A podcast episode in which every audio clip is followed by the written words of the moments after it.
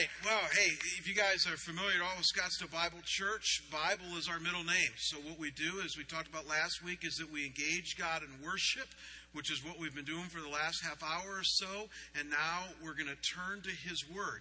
And we're in the middle of a series on, on values, our church's values, the things that we hold dear. And so why don't you bow with me right now and let's pray, and then we're going to dive right into His Word. Father, I thank you for your truth and for the grace and love that you have shown us and how all of that has come to us in your Son, Jesus Christ. Uh, Father, what makes us Christians, what makes us followers of you, the one true God, is that you have come to us in Jesus and we've embraced him as Savior and as Lord. And now, in the power of the Holy Spirit, we want to walk with you each and every day, each moment of each day. So, God, as we parse out what makes our church uh, special as a follow, as a group group of followers of you, I pray that you would give us wisdom. May we be attuned to what your word has to say to us now, and uh, Lord, may we even walk out a bit different than when we came in, at least more equipped for the week ahead. And we pray this in Christ's name, Amen.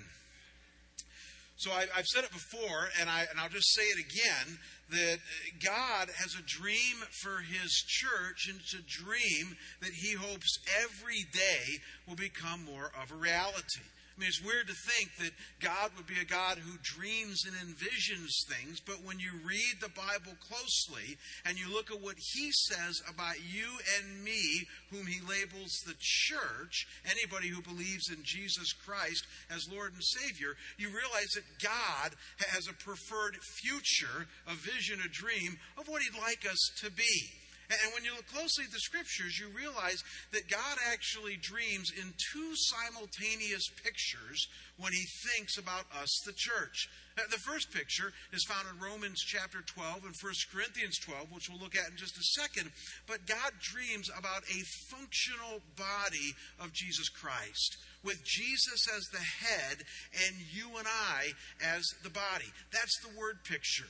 So, just like a physical body that has a head and then has all the different parts of the body that the head tells what to do, like feet and hands and arms and toes and things like that, God says that you and I are the body of Jesus Christ, his physical representation here on planet Earth, and that we do the kingdom work that makes his kingdom functional and operate here on earth. So, if you've read the scriptures, you know that we serve, we administrate, we teach, we help others, we evangelize, we give generously. We do all the things that are the gifts of the Holy Spirit so that we might be God's hands and feet, even his voice at times here on earth. He dreams that we will be a functional body of Jesus Christ.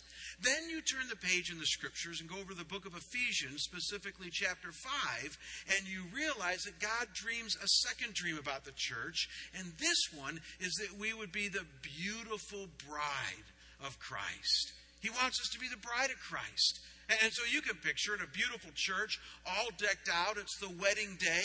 There's lots of observers. Everything looks beautiful. There's a groom waiting up at the front of the altar, and in walks the bride beaming and radiant as only a bride can be. And she comes down the aisle to meet her groom, and a wedding is about to take place. With that picture in mind, the scriptures say that, that Jesus longs for us to be the bride, and he is the groom, and that someday we are going to be wed to him for all of eternity. And he longs for us to rise up and be the beautiful bride that he already declares us to be. He longs for us to be holy and righteous, good and faithful, having love and fidelity and faithfulness behind us in everything that we do. He calls us to be a beautiful bride. And so let's let the scriptures confirm this. Look up here on the screen. Romans 12, verses 4 and 5 tell us about the body. For as in one body we have many members, and the members do not all have the same function, so we, though many, here it is, are one body in Christ, and individually members one of another. So God's dreaming about a functional body of Christ. And then Ephesians 5 31 and 32, as it's bouncing off of Genesis chapter 2 with a passage that all of you are familiar with, says, Therefore, a man shall leave his father and mother and hold fast to his wife, and the two will become one flesh. This mystery is profound, and I am saying it refers to Christ and the church. So there it is. But we're his bride. And then Revelation confirms this as well, in which someday we're going to be married as a church to Jesus Christ for all of eternity. And so don't miss this. This is what God's dreaming about when He thinks of us as a church, that we might be the functional body of Christ, the beautiful bride uh, of Christ, and that's what He longs for us to be. And obviously, my point is, is that if this is what God is dreaming about for you and me, then this must be what we dream about and shoot for as well. And what you need to know is that that's what Scottsdale Bible Church is all about. If you were to look at our vision statement, our mission statement, even the values that drive us and all that we do, it all leads toward this end. Our vision is to be a community of faith marked by an unwavering faith in Jesus Christ and an unconditional love for each other. That's our vision. Our mission is to win people to faith in Christ, build them up in their faith, and then send them back out. Monday through Saturday into our spheres of influence to be winners and builders ourselves. And then in this series, we're looking at our values. Values like transformational Bible teaching and engaging worship. And as we're going to see today, authentic community. Next week, service based outreach. All of these things are simply designed so that we might become more functional and more beautiful and thereby more usable in the hands of God. So that maybe look at this way we're helping him a little bit with his dream. But we're helping him become what he wants us to become. And so last week, as Troy mentioned, we talked about transformational Bible teaching and engaging worship. And we simply learned, and hopefully this was nudging for some of us, that when we gather here on Sundays and when our venue gathers on Sundays here, we do so only in the hopes that His Word might change us and that we might engage Him together as a community in worship. Which is why it's so important that we give our hearts to Him when we sing those songs. And it's why it's so important that His Word it penetrates our minds and our hearts so that He might change us from the inside out. And today, we're going to shift into third gear here and look at our third driving value, that of authentic community. Simply put, that real relationships is what God is after in our lives because He knows that if you and I can develop real relationships, it'll it'll lead to authentic community that'll give us joy, Him glory, and make us more usable as the body and bride of Christ that He wants us to be. And so the question I want us to wrestle with right now is what is it going to take?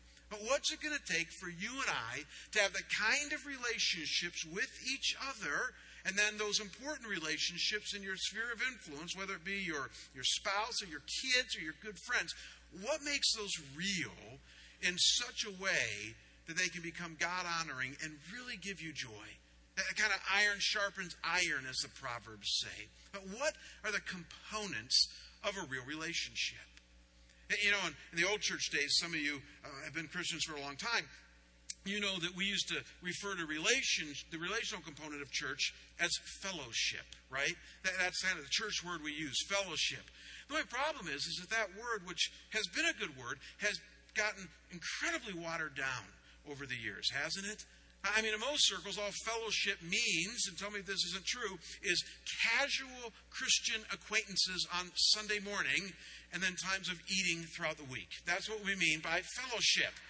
So you're going to have fellowship with another Christian, which means you kind of casually know that person. Maybe if you're gutsy, you're in a Bible study with them, and then you're going to eat together. And that's what fellowship tends to mean. I hope today to add a bit more depth and meat to what we mean by fellowship. I'm not even going to use that term anymore because it's so overplayed. We're going to talk about relationality and authenticity and community when it comes to what God is after in us. So, four key things uh, before we wrap up today. Four things that His Word tells us about our relationality. Four markers, if you will, that define for you and me what rich and deep relationships from God's perspective entail. And the first one you might have already guessed, because if you're looking at your outline, I know many of you try to fill in the blanks before I even get to them. And so you're like going, Love, I know what this one is, but it's worth repeating because a lot of Christians struggle with this, is unconditional love. Can I repeat that? Unconditional love.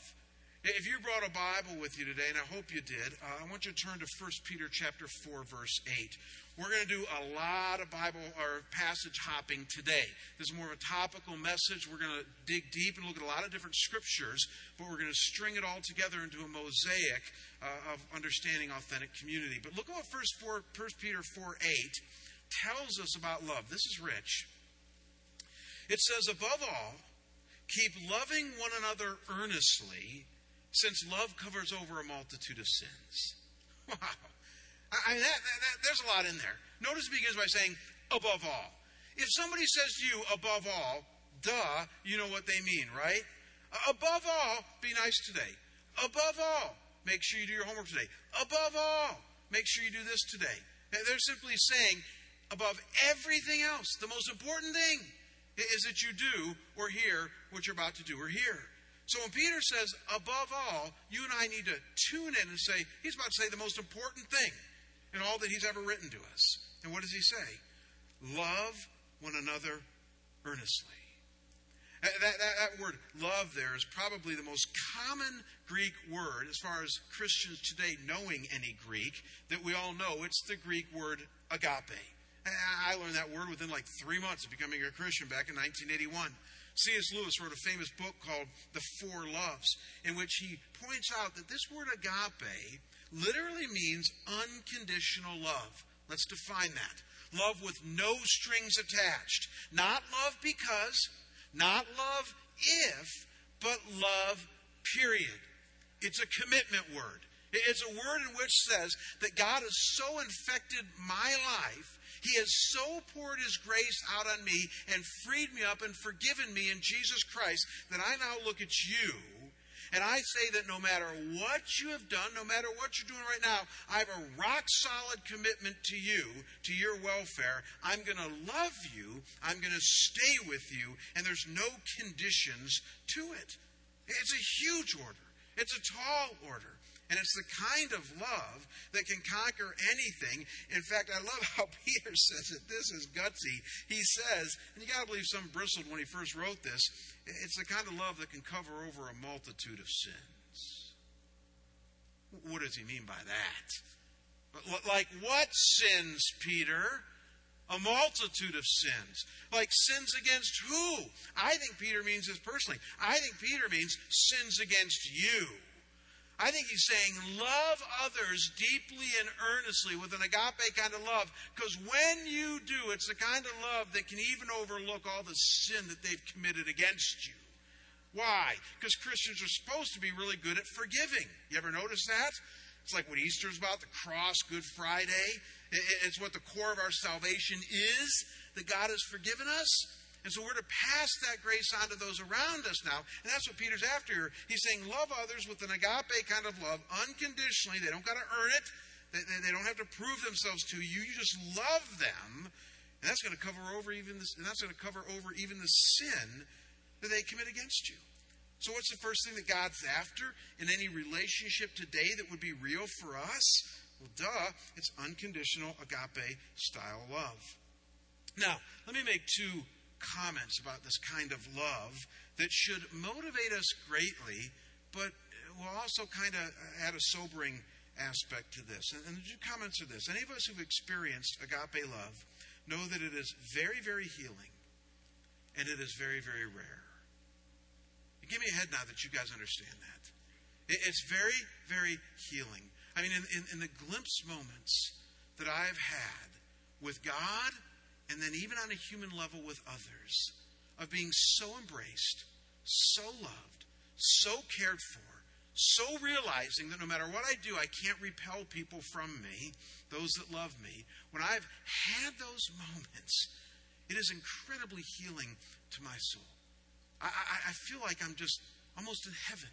You know, psychologists tell us that, that the greatest fear that humanity has is not a fear of heights or a fear of snakes or spiders or anything silly like that, though those are real fears. The core fear, the core terror of most human beings is the fear that if somebody truly knows you, they won't stay with you. It's the fear of being found out. It's the fear of somebody understanding what really is going on in our hearts and our minds, and would we really be loved? And so when you really are loved, with an agape kind of love, it's incredibly healing. But sadly speaking, even though God's Word says this should be like a staple in the church, is what Christians should be known for, it is very, very rare. I know I've told this story before, but it remains with me almost weekly because it's such a powerful picture, uh, I think, of what love looks like if you can carry the analogy further. About eight years ago, Anne Hjelle and Debbie Nichols were uh, mountain biking on a wilderness trail in Mission Viejo, California. Uh, when all of a sudden, true story, a 110 pound mountain lion sprang from the brush, pounced on Anne's back, knocked her off the bike, grabbed her by the face, and started dragging her into the brush. Almost an unheard of thing. Mountain lions don't usually do that. They're very afraid of human beings, but this one, for some reason, was very aggressive. Immediately at that moment, there were some other people there. Uh, Debbie jumped off her bike, and they she grabbed out of just desperation Anne's ankles. And, as Anne was being dragged into the brush by this mountain lion, by the face, she grabbed her ankles and, she kept saying to herself over and over and over again as this tug of war was taking place, I'm never letting go. I am never letting go. Bystanders heard her say that. Uh, the people that were watching all this take place picked up rocks and threw it at the mountain lion, trying anything to, to get this cat to let go, but, but it wouldn't let go. And so later on at the hospital, look at what Debbie eventually said. She said, This guy, the cat, would not let go. He had a hold of her face. I just told her, I'm never letting go. And the authorities would say that because of her tenacity and hanging on to Anne's ankles, eventually the cat did give up. And because Debbie refused to let go, the cat did let go. And the story actually has a pretty good ending. I mean, you can find this anywhere on the internet, and you give me another click here. You can see the picture of Anne today. She's still a beautiful young woman, has gone through reconstructive surgery, and is getting on with life. Uh, but what an amazing story. Now, now, now, let's equate this story, if you will, uh, to your relationships on a spiritual level today. Uh, 1 Peter 5 8 says this, and this is a passage most Christians today in the western part of the world don't believe. Your adversary, the devil, prowls around like a roaring lion seeking someone to devour. And that passage is written to Christians. Do you all understand that? That's not written to the world. That's already under the evil one's control. There's no battle going on there. But, but for believers in Jesus Christ, what the Bible says is that they got a target on their back every day. Uh, uh, the stakes are now high. The flesh versus the spirit, darkness versus light, evil versus good. And the devil roars around or prowls around like a roaring lion, looking to grab somebody by the face and drag them into the brush. And let's just be honest here today. We know that though we're going to win the war, eventually in heaven, there are many battles that even as Christians, we end up on the losing end of. So we give in to temptation at times. Our circumstances get the best of us. We have relational rifts that we just can't seem to heal. Our emotions careen out of control. Thoughts get obsessive. Are you with me, church? I mean, those are the realities that you and I, even as followers of Jesus Christ, face every day. And make no mistake, this is where most Christians are just so worldly they don't get it. There's a spiritual battle behind all of that. There is personal evil vying for our souls. Forget about Al Qaeda. There is personal evil vying for our souls every day, waging war against us as followers of God. And what the scriptures say is that there are going to be times where the evil one grabs us by the face and he won't let go as he drags us into the brush. And so let me ask you a question. As you consider the relationships around you, those that you value. Maybe it's people in your small group, maybe it's a spouse, maybe it's a kid, uh, maybe it's a ministry that you serve with. As you consider those relationships, who in your life does the evil one have by the face? Who in your life right now is going through a temptation, a circumstance, a relational riff, an emotion, a thought that's just getting the better of them? And then the second question I have for you is what is your commitment to them? What's your commitment to them that's going to make that relationship so real, so Jesus like, that they will forever be changed because you grab them figuratively by the ankles and you say over and over again, even though Satan has you by the face, I'm not letting go. I'm never letting go of you. Are, are you that kind of friend? Are you that kind of brother or sister to those around you? See, I think most of us have a fear of ever getting that close to somebody, of ever even trying to commit to somebody at that level. I mean, most marriages struggle at that level. And yet, that's exactly the kind of friendship, relationship, brotherhood, and sisterhood that the scriptures are talking about here. It's love in the form of commitment that stays and sticks and it never lets go. And I'm telling you, folks, I've seen more people changed and become the individuals that God wants them to be because of this kind of love than I ever have simply rote discipline or a three point sermon. I mean, I love to preach and I love to teach God's word, but I'm under no illusion. The power of your life and your ability to change and become God, what God wants you to be lies between you and Him, and then secondarily, but a close second, between you and the potential relationships around you. A sermon is just good information and a little bit of motivation. And you can get them all online nowadays. The real power, but I do suggest you come here, the real power comes with each other. The real power comes as you get honest with each other and start to love each other boldly in the name of Jesus Christ. That's the starting place, unconditional love. Now, more quickly, notice me a second component to real relationships. And again, this is one that you're never going to find in the world. Only within our Christian experience can you find this, and that is passionate spirituality. Passionate spirituality. Simply put, this is the kind of relationality, now don't miss this, that doesn't just view another person from an earthly, human, fleshly standpoint, but it's the kind of relationality that has a passionate spiritual vision for the other person to become all they can be in Jesus Christ. It's an amazing thing that you have to offer somebody around you. So maybe for those of you who are theologically minded, look at it this way. It involves you not just seeing somebody from a creation standpoint, made in the image of God, which we should see everybody from, but it involves you seeing somebody from a redemptive standpoint, getting a vision for the redemptive potential in their life as they follow Jesus Christ. 1 Peter 3:15 says, "But in your hearts honor Christ the Lord as holy." Romans 12:11 says, "Be fervent, on fire in spirit."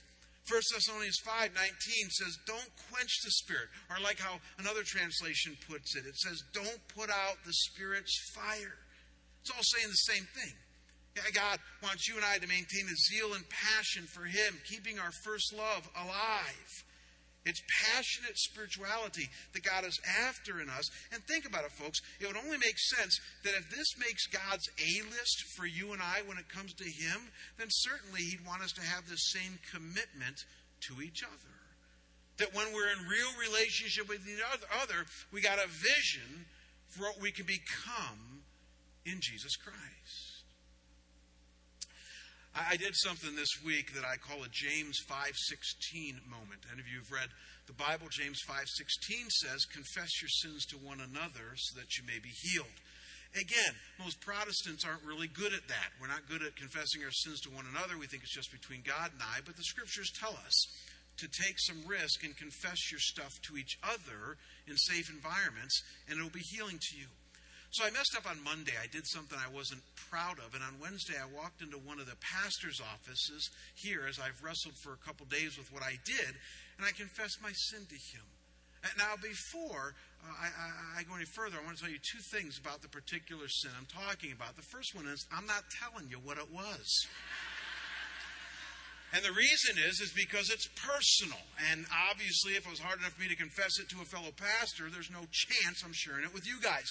But the second thing I want you to know before you run wild with this is that it's nothing that would disqualify me from ministry. So don't be thinking things like that. Don't be thinking sexual things. Don't be thinking that, you know, I mean, just don't don't don't allow that to get into your mind. I'll tell you this much. It had to do with the way that I treated somebody. I, I, I treated somebody in an inappropriate, I don't think Christ honoring way. And though I tried to make amends and I did confess it to God, it was still hanging with me. And when a sin like that still hangs with you, God says, not confess it to somebody else. So that's what I did on Wednesday, and it felt good. On Saturday, I was with this pastor again just yesterday, and we were doing a project at my house. And at one point, when we were driving to Home Depot, he just casually uh, brought up this sin that I confessed to him. And that's always unnerving, isn't it? Like after four days, you know, you're like, oh, well, I let it go. Why are you hanging with this thing, you know? And so he casually brings it up to me. And I was going, yeah, I, of course, I remember what I shared with you on Wednesday. And then he said this. He blew me away. He said, well, I was thinking about it. And I go, well, that's obvious. He goes, thinking about it.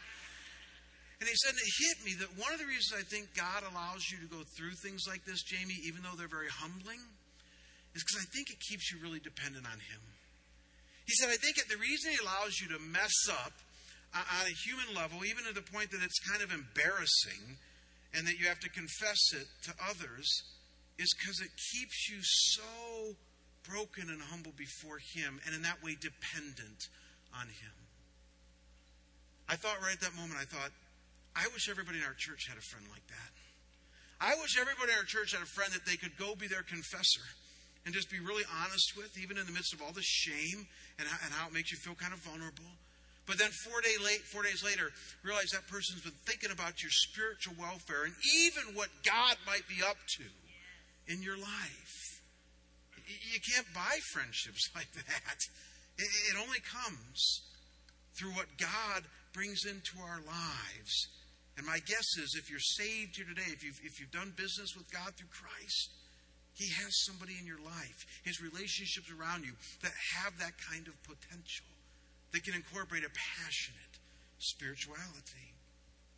Third thing that God wants that makes our relationship real, and this one I got to breeze through because we have some other things to do and we're about out of time, is felt unity. Felt unity. So I'm not just talking about the fact that we're unified in Christ, but we're unified to such a degree that you feel it, I feel it, and even lost people that happen to get with us feel it. So Ephesians 4 3 says, Be eager to maintain the unity of the Spirit in the bond of peace.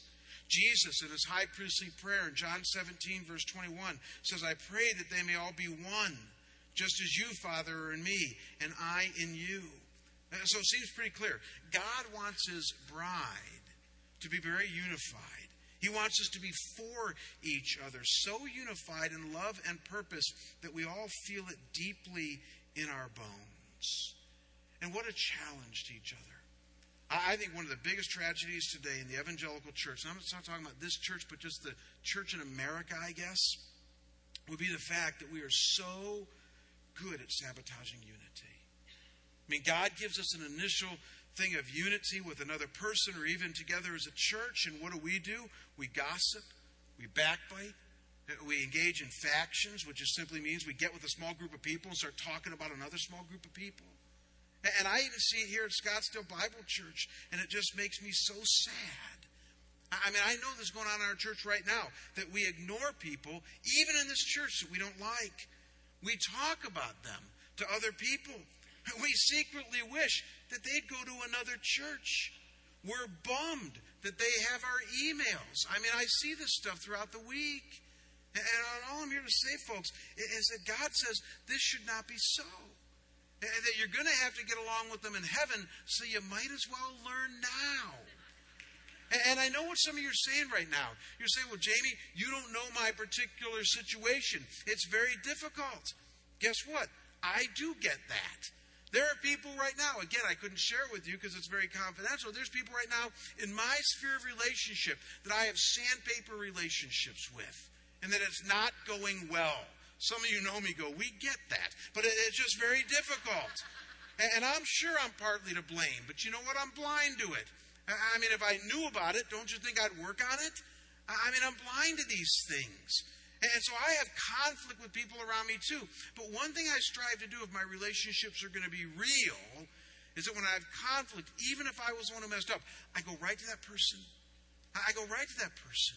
And I try to say, I'm sorry I messed up. Let's try to have unity in this. In fact, I called a person this week. Somebody saying, well, you've had a rough week. I called a person this week that I've had conflict with for four years who doesn't live in this area. And we had a great conversation, you know, and you guys get this. We couldn't even address the issue yet.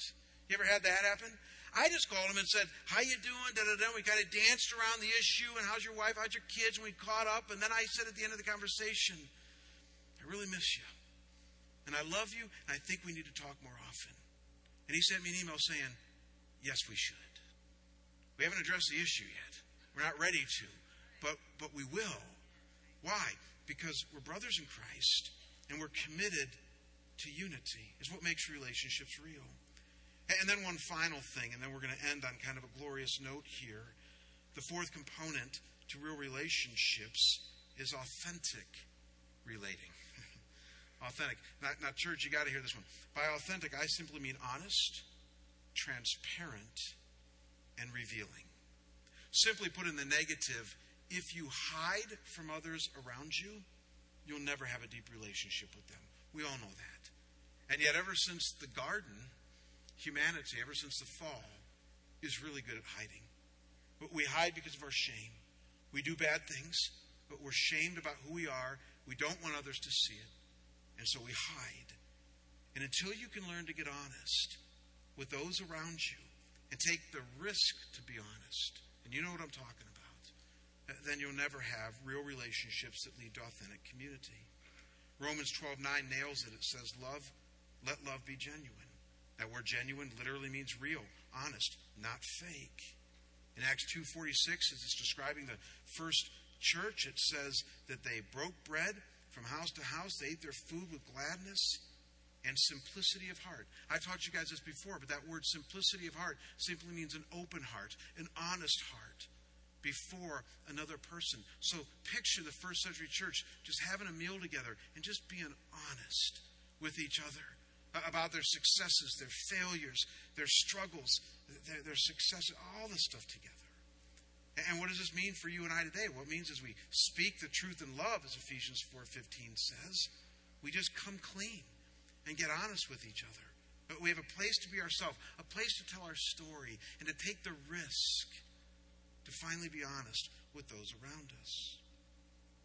I've been doing this so long because I'm just so committed to this that I can remember once a few years back, I was at a famous Willow Creek Community Church at a pastor's conference, and Larry Crabb, who was a friend of mine, asked me and a guy that I was in a small group with in Cleveland to, to come and share our testimony in front of 2,000 pastors about honesty and authenticity.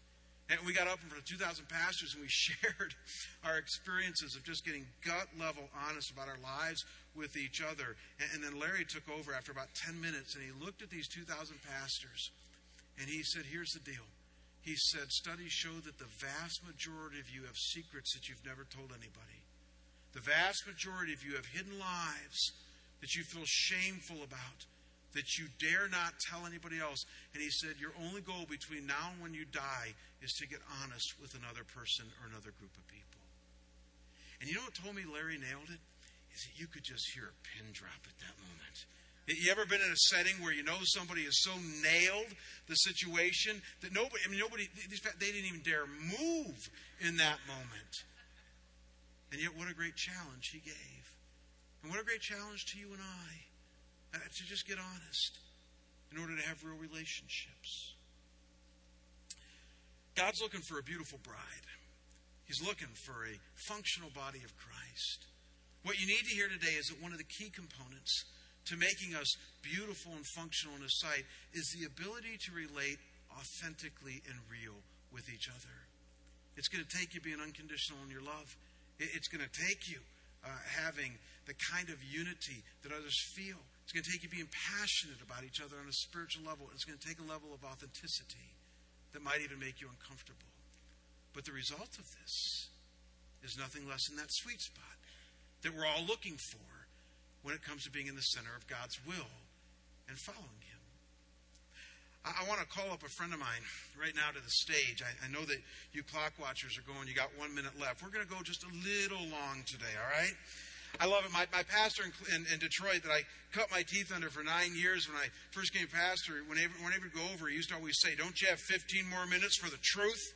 We'd be like, Well, how are you going to argue with that? But, anyways, I'm not that bold, but I would say just give me a few more minutes to wrap this up by introducing you to a friend of mine that I, I, want just to share a little bit about what this stuff looks like in action. And so, Paul, why don't you come up here right now and just give your appreciation for Paul uh, Wegner here.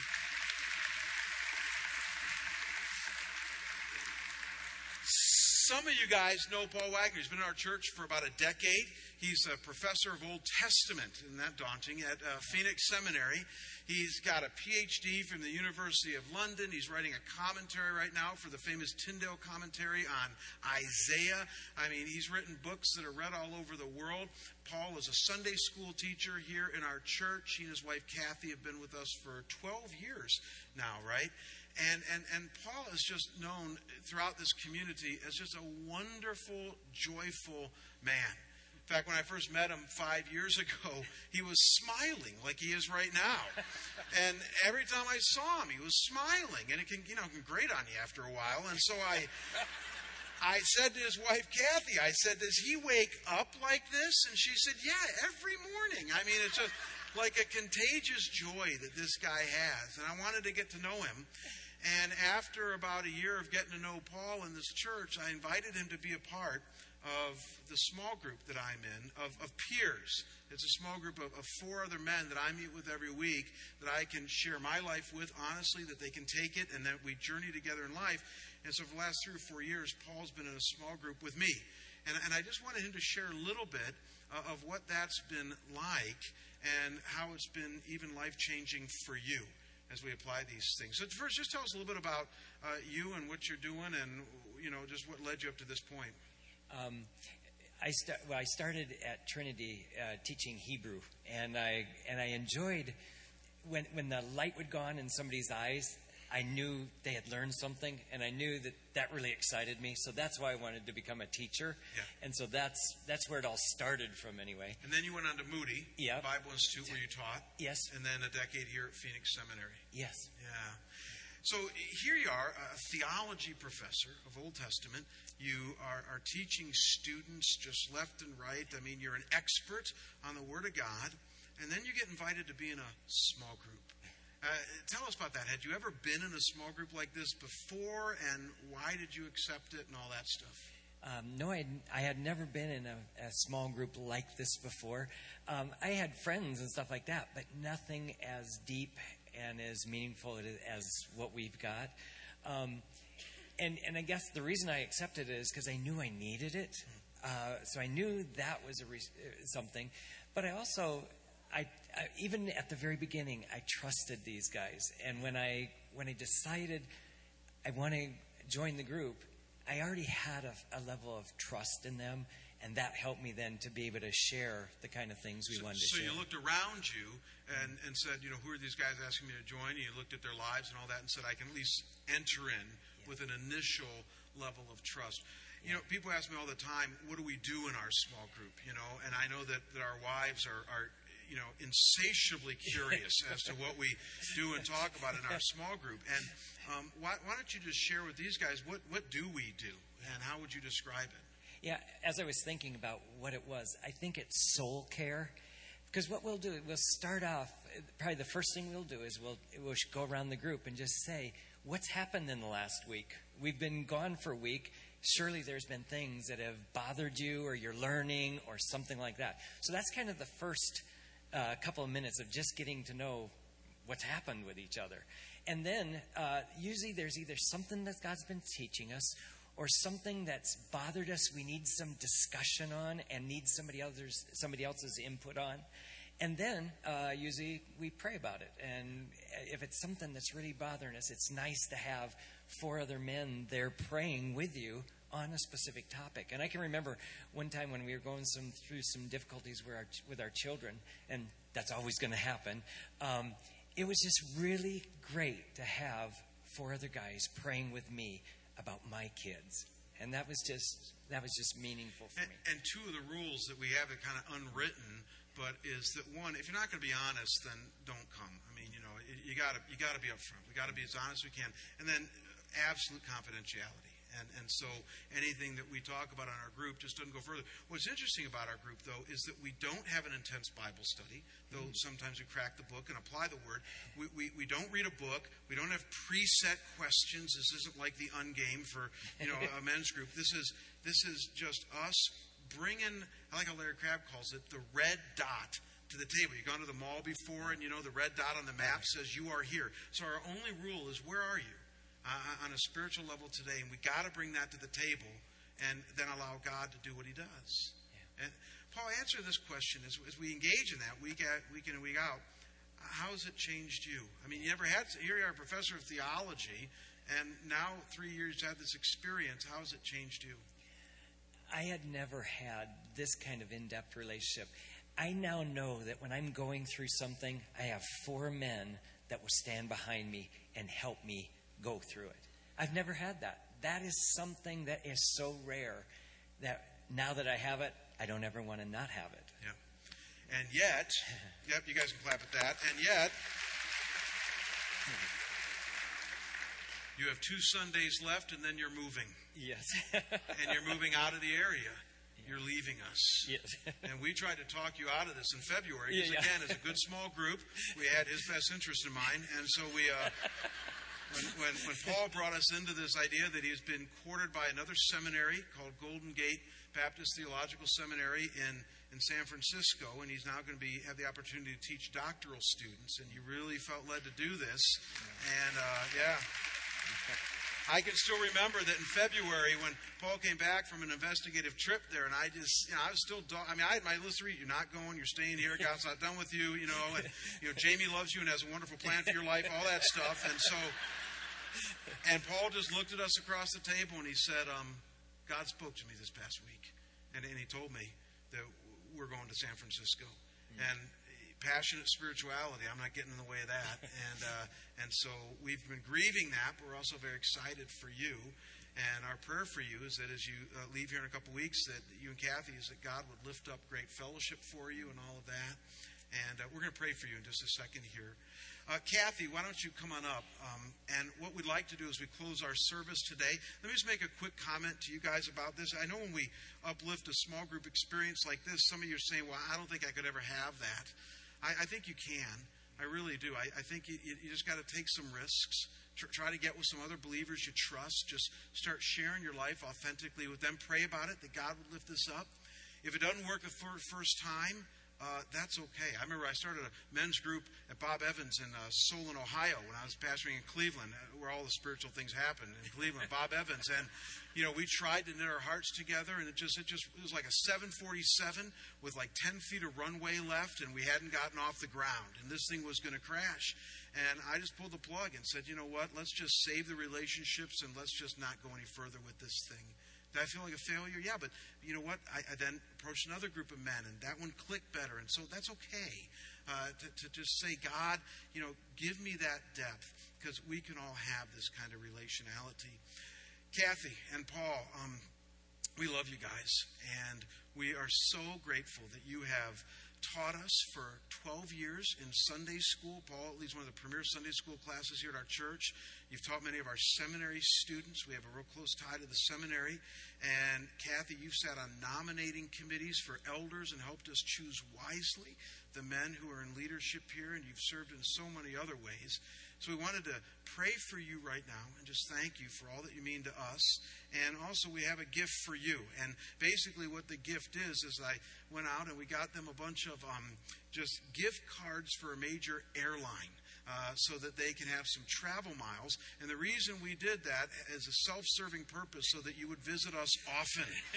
so Yeah. We we chose an airline that has a direct flight between Phoenix and San Francisco. So that's it. That's and, and God has told us you can only use it for that. So yeah. No, I'm teasing. So would you all bow with me right now and let's uh, pray for the Wegners as we close our service. Father God, um, as you have taught so many of us, it is a really beautiful thing when you put us in harness with a group of other people.